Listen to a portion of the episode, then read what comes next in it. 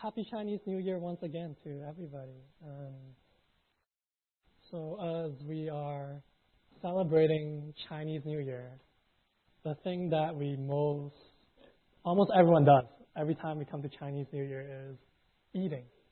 We'll always have our New Year's Eve dinner together, and then we'll have our New Year's lunch or dinner, and then we'll go to our relatives and friends, and then we'll have more dinners. And, and some people actually said that you, you gain more weight over New Year's than during Christmas. That's how much we eat as Chinese people. And in my former life, uh, working in the kitchen, this especially resonates with me, especially when it comes to a time when uh, you have different festivities and people go to restaurants and they need to get food and eat. And a lot of times there are three things that they usually complain about when they complain at the kitchen. And so they want things to be delicious.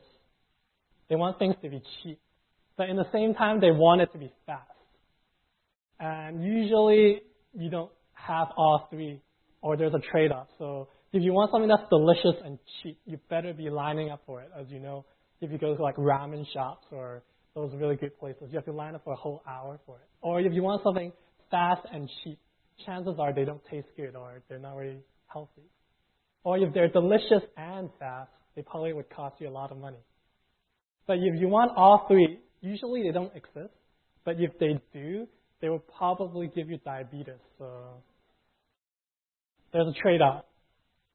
But when you think about that, a lot of times you want the best thing for the least amount of effort, and you want to get the best result from what you invest in. And sometimes it's the same with other aspects in life. Where last time I talked to you guys about this um, this little game uh, on the cell phone called Candy Crush, and there was actually a recent report that there was uh, a $516 million revenue last year from, from this game called Candy Crush. And it's a free game. So you're back, back to ask, how did they make so much money?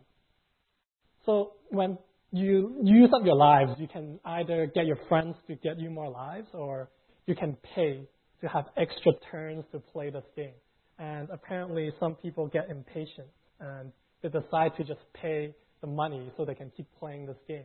And that number might not sound very uh, relatable, but when you narrow it down, it actually means they make $850,000 a day from people paying to play on this game. And so the next time you see someone playing this game, you, you should tell them and warn them, don't get addicted. You might end up spending a lot of money on it. So why am I saying all these things? I think a lot of times when we do get into the issue of prayer, you, you can't help it as you're learning the ropes on how to pray. You, start asking, what is the best way of praying? Or, or even does the perfect prayer exist? And sometimes the term that uh, on the internet we use nowadays is, is called the meta of prayer, the most effective tactic available. So, is there a way that's the most efficient, that the, for the least amount of time you can pray the most effectively? Or, or even, are there certain words that you, you can say, then it will be a better prayer? Or, or pray for certain things, and then you have to always end with, in Jesus' name we pray, or we pray in the most precious name, and then amen. And then that would be a good prayer. Or, or, or, or even to the point where you look at how people pray and then just copy whatever they're praying, and then that would be a good prayer.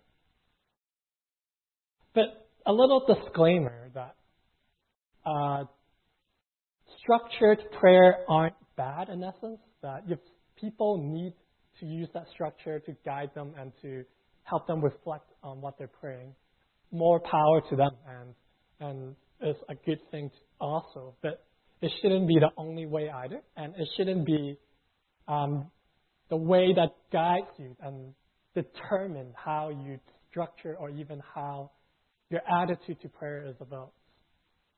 And when you look into the Bible, especially the passage we are looking at today in Matthew chapter 6, we realize that Jesus actually talks a lot about prayer and the need to pray and have a relationship with God.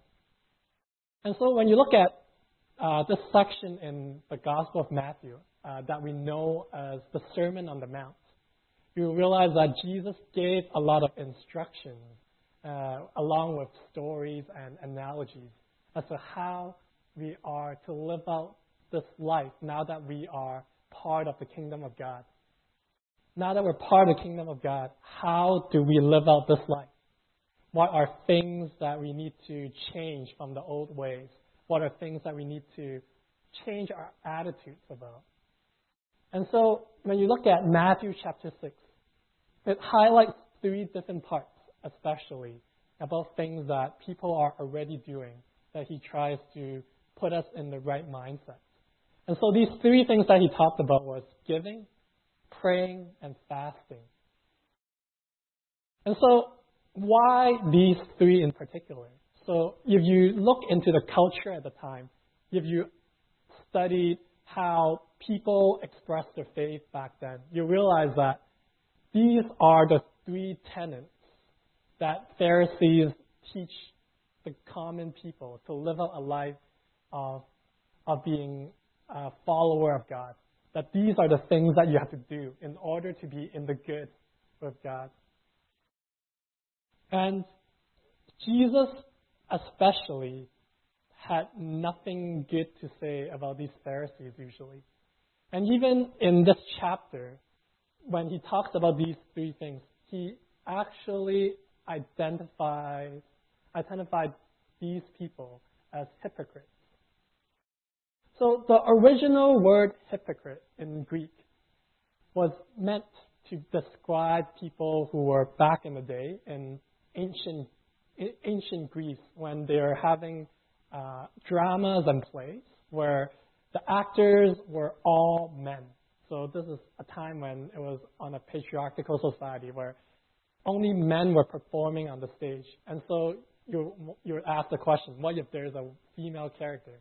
How do they distinguish that? Do they just talk in a very high tone and have a female voice? Well, back in the day, when they portray different characters, they'd be wearing this giant mask on the face to describe that this is the character they're portraying.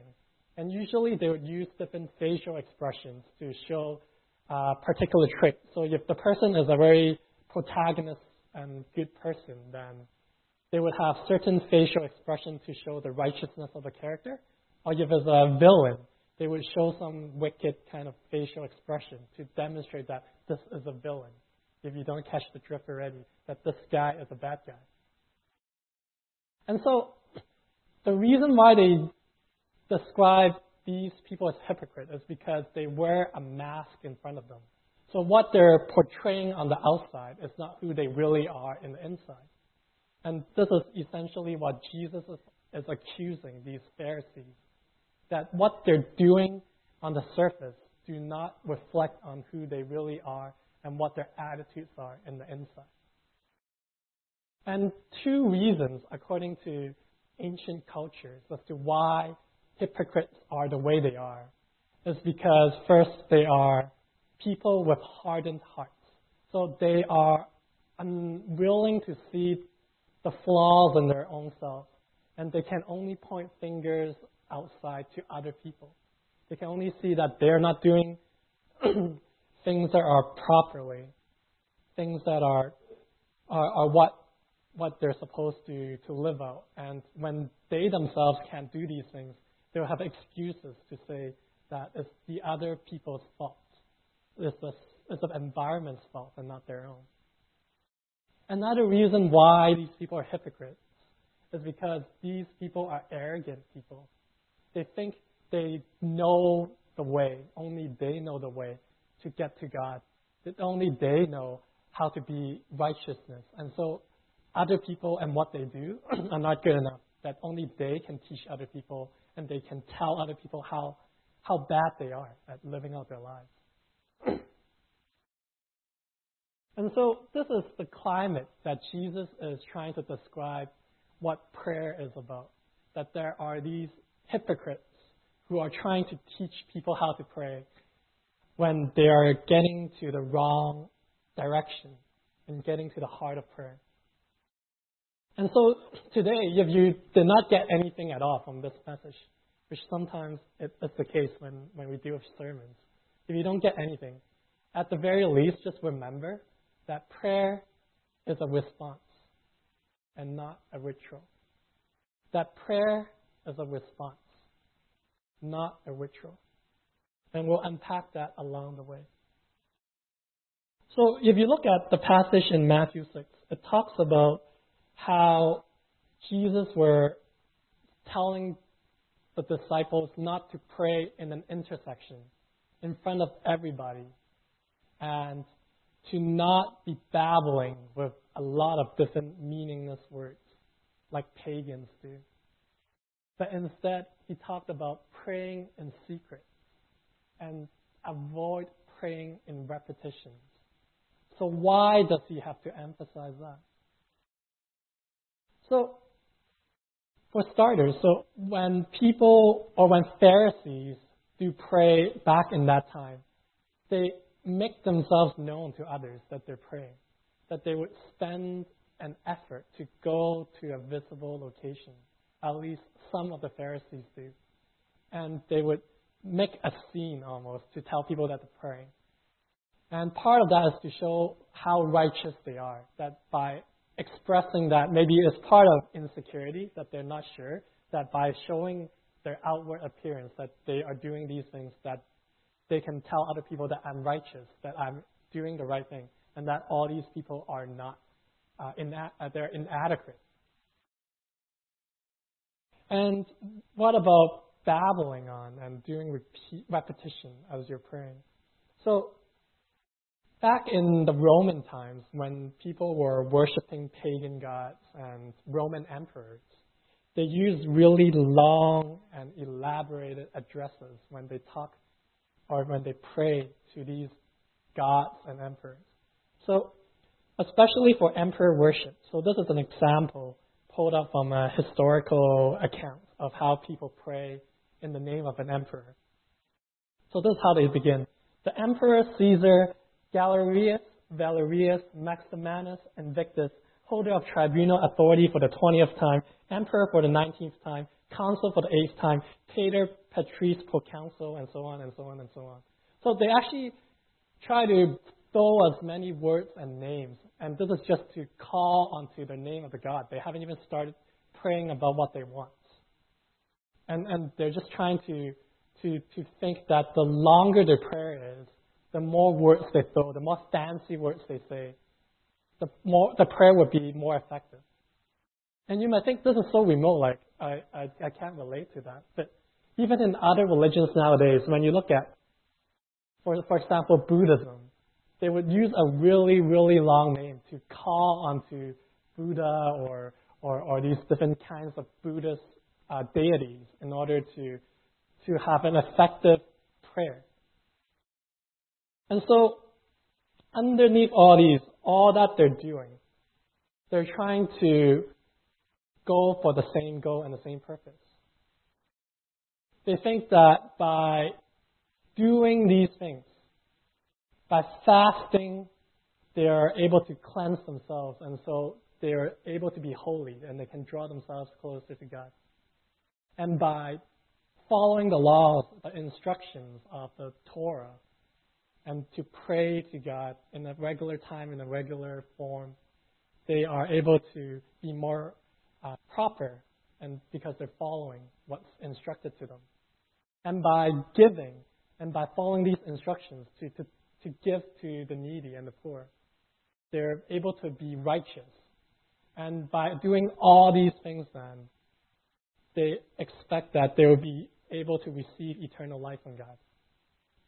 And so, by essence, these things, even nowadays, we still do. We, we, we give, we, we pray, and to some extent, sometimes we fast and, and we try to use that to discipline ourselves. So, these things are not bad in essence. Even Jesus said these are good things. But the problem is when your attitudes are not set in the right place. So, when your attitude is shifted from these things to when you say, when I fast, when I pray, and when I give, then I deserve the reward. That is about me. That is all about me. That when we do these things, then God cannot turn away from me, that He has to reward me with something good because I did my share of the load. And this is the core of what Jesus is trying to tackle in the disciples' hearts. That it's not about just doing a bunch of work, doing a bunch of rituals, and to do them properly. Then if I do these things, I should deserve to get these rewards. And as I think more about this, as I think about this whole issue with motives and prayer, a good parallel in today's terms would be something that when I was working in the restaurant industry, this is something that haunts us. Well, maybe not to me since I'm just a lowly cook, but to restaurant industry, this thing haunts people all the time. And this is what we know as known as the Michelin stars. So you know that these things are powerful, that people would flock to a restaurant if they have the recognition of having these stars. To the point where if they have three stars, the guide would tell you that it's actually worth purposely traveling, flying over to this place just to have the food and dine there. And to restaurants, sometimes it's a blessing. So if you all of a sudden get awarded a star or even more, you'll be famous overnight. And people would purposely line up for hours or make reservations half a year in advance or even years in advance just to come and try your food. but in the same time, sometimes it also acts as a curse.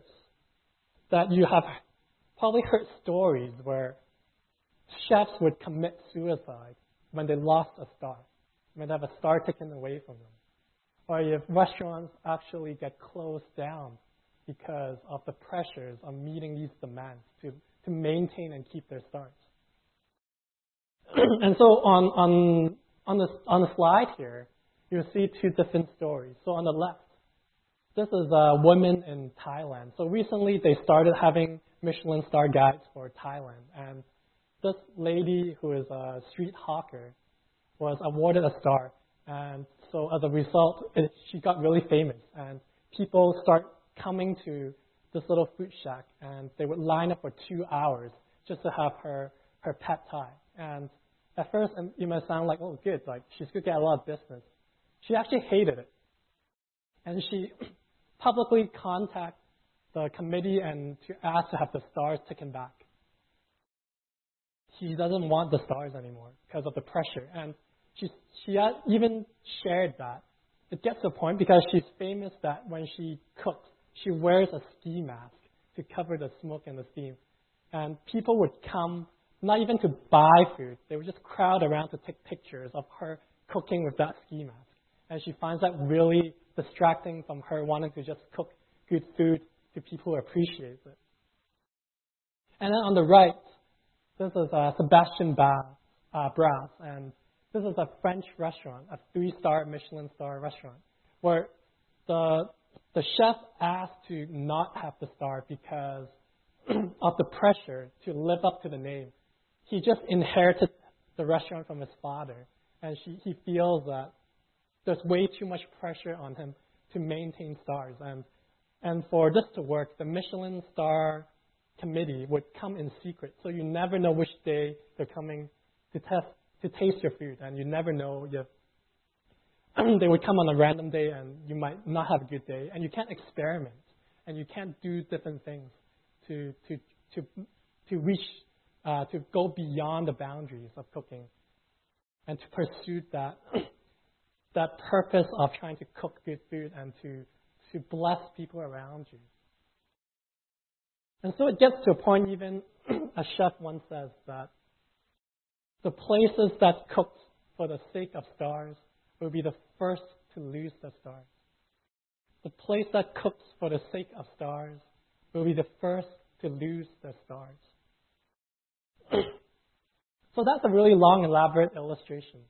But what I'm trying to say is that sometimes this is what we do with prayer. That when we try to pray, at first we might get that glimpse and joy, and we, we, we sense that intimacy with God. But over time, the more you started serving, the more you started uh, somehow getting your face out there, and you, you, you start praying publicly, you started praying during worship or in public occasions, you, you start to build up that reputation, perhaps, that, oh, like this, these people think I'm very good at praying. Then they keep asking me to pray. And you get pressured. You think that, okay, I need to better script my prayer, or I better uh, write out and think my prayer, or I have to pray in a certain way to maintain certain expectations. And over time, you, you're no longer preoccupied with trying to draw each other into the presence of God. Instead, you're just worried about praying a good prayer, that people would acknowledge that as a good prayer. And, and as a result, you get so caught up and, and you feel that you need to pray in a certain way in order to please people, in order to please God. And, and you're no longer worrying about whether you're in a good relationship with God in the first place. And so, what Jesus is trying to teach us in this passage is the fact that when we pray, it's not about the ritual of prayer. It's not about speaking the right words. It's not about saying the right things. It's not about praying the right items. But rather, it's a response to that relationship we have with Him. It's a response of the intimacy that we have with God. And so, when we talk about prayer, it is something that is spirit led. That as you have this relationship with God, with, with Jesus, with the Holy Spirit, that you can't help but let Him guide you into this state of wanting to spend time and to have that intimacy with Him. And as we go into this passage, this is the context that Jesus uses before he teaches us the most famous prayer in the whole Bible, the Lord's Prayer. That Jesus is not trying to say, just recite this exact prayer, and that, that will be the perfect prayer. And if you pray exactly these words, then things will go well. It will be effective, and this is what God wants. But that's not what Jesus is trying to say here. For, for us, we know that Jesus was born as a Jew. And so he went through that education as a Jewish person. And when you look at the structure and a lot of terms used in this prayer, you realize that a lot of what's in the Lord's Prayer is very close to other Jewish prayers in the time. They, they use really similar wording and structures and and, and even vocabulary. But what sets apart from the Lord's Prayer from all these Jewish prayers is to show the attitude and the intimacy that's in the prayer. The most powerful thing in the Lord's Prayer is actually the first word in the prayer. By using the word Abba. This is a term that um, in Aramaic, the language that Jesus speaks, it is the word they use when they have a close relationship with their father. That there are all these other words that they can use to address um, the, uh, your, your dad, but this is the word when you're in, in privacy, that you're with your father and you're trying to show your closeness with your dad. This is the term that you usually use. Kind of like when we are in today's time when we call our dad daddy instead of the more formal address of father or, or pops or, or, or, or my, I don't know what else we use. But the, ter- the point is, Jesus is trying to show us that prayer is about intimacy with the one you're praying to. And then it talks about the attitude of prayer. That it starts off with what God has done, not what I have done what God desires to happen in this world, not my desires or will to happen on earth as it is in heaven. And then in the second stanza, it specifically talks about God's provision, what God is doing to us specifically, the daily provision of what we need, the need to forgive us and to protect us from, from the desires and temptations of this world. And then it was at the end that we have to respond, that we forgive those who trespass against us. So it's not about what we have done to deserve this relationship. It's not what we have done to get favor with God, but it's all about what God has done for us first and foremost. And then, because of that, we respond to His call. And so, if a prayer is spirit led, then it will automatically force us to, to have a prayer that is Christ driven, a prayer that is centered on what Christ has taught us to live out. And when it's a prayer that is Christ driven, you can't help but have a prayer that is God oriented. That what you pray for when you have a good relationship and intimacy with the Father, you can't help that all you're praying and all you're desiring will align with what God is wanting and desiring to happen in this world. And so you don't have to impose yourself as to what to pray sometimes. Like what Uncle Henry was sharing. Sometimes it's hard to pray in public, or sometimes it's hard to just pray at all. At times when we're dry spiritually, uh, when it's uh, when when it's hard times, when things don't go our way, we find really hard to muster that strength to to even engage in a in a relationship with with our God. But if we first let go of that need to be about ourselves, that need to satisfy what is for me, then we can let the Spirit come in and to, and to, to bring us into a state that Jesus has taught us about a prayer that is Spirit led, Christ driven, and God oriented. And so prayer is an act of response. And prayer is definitely not a ritual. Therefore, if prayer is not a, a ritual, its effectiveness is not about how well you pray.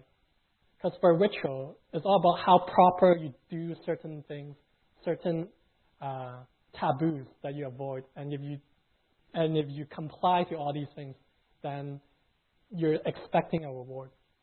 But if prayer is a response instead, then it's not about how well you do something, but how you show and how you desire to draw into that relationship, to, to be in the right attitude because of what someone else has done to you.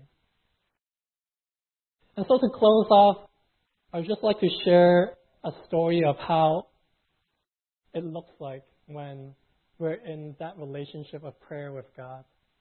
So back then when I took cooking school, I always felt that, okay, I, I have all this skill set that I've learned, so I should respond and, and cook something for my parents. But being me, who like to procrastinate a lot, I always come up with excuses. I'm like, oh, well, uh, it's too much work to prep, and it's too much to deal with, and I'll do it another time. I'll do it another time. And I keep postponing it. And finally, I come to a time where I said, I really should cook. And so I made the effort, go through all that, and and cook what I, I learned for my parents.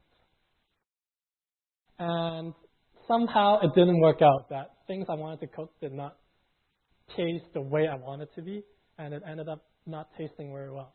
But I was like, well, I already made it. We have to eat it. So I put it on the table and told my parents, okay, well, I tried and it wasn't the best. So just don't take it uh, as an offense. I'm not trying to give you bad food or something. But they were really happy. They were just really grateful. And and what my dad told me was, it doesn't really matter what you cook me, as long as it's not poisonous, poisonous and I won't die from eating it. As long as it's edible. Uh, it's more about you willing to make that effort to spend time with me. That all I really want to is to just sit down and have that chance to, to, to engage in dialogue and to learn about your day and just want to spend time with you. And I think this is exactly what prayer is about, that God has always desired to draw into a relationship with us. That it's not so much about waiting to have that good prayer and praying the right things, but rather God just wants us to spend time, just sit down and I just want to learn about your day, even though I know already, but I want to hear from you and I want to listen to you and I want to have a relationship with you. And so now, as the worship team is coming back up and lead us to a time of response, just want to use this time as a way to reflect and even as a time of reflective prayer and to think about how have your relationship with God been lately? Have you had a chance to draw yourself closer to God? And has your prayer life been dried up to a point where you're doing it because you feel like you have to do it? And and to just use that time to think, how can I have a relationship with God again? How do I draw closer with God through through that intimacy, that response that I would like to crave for with God?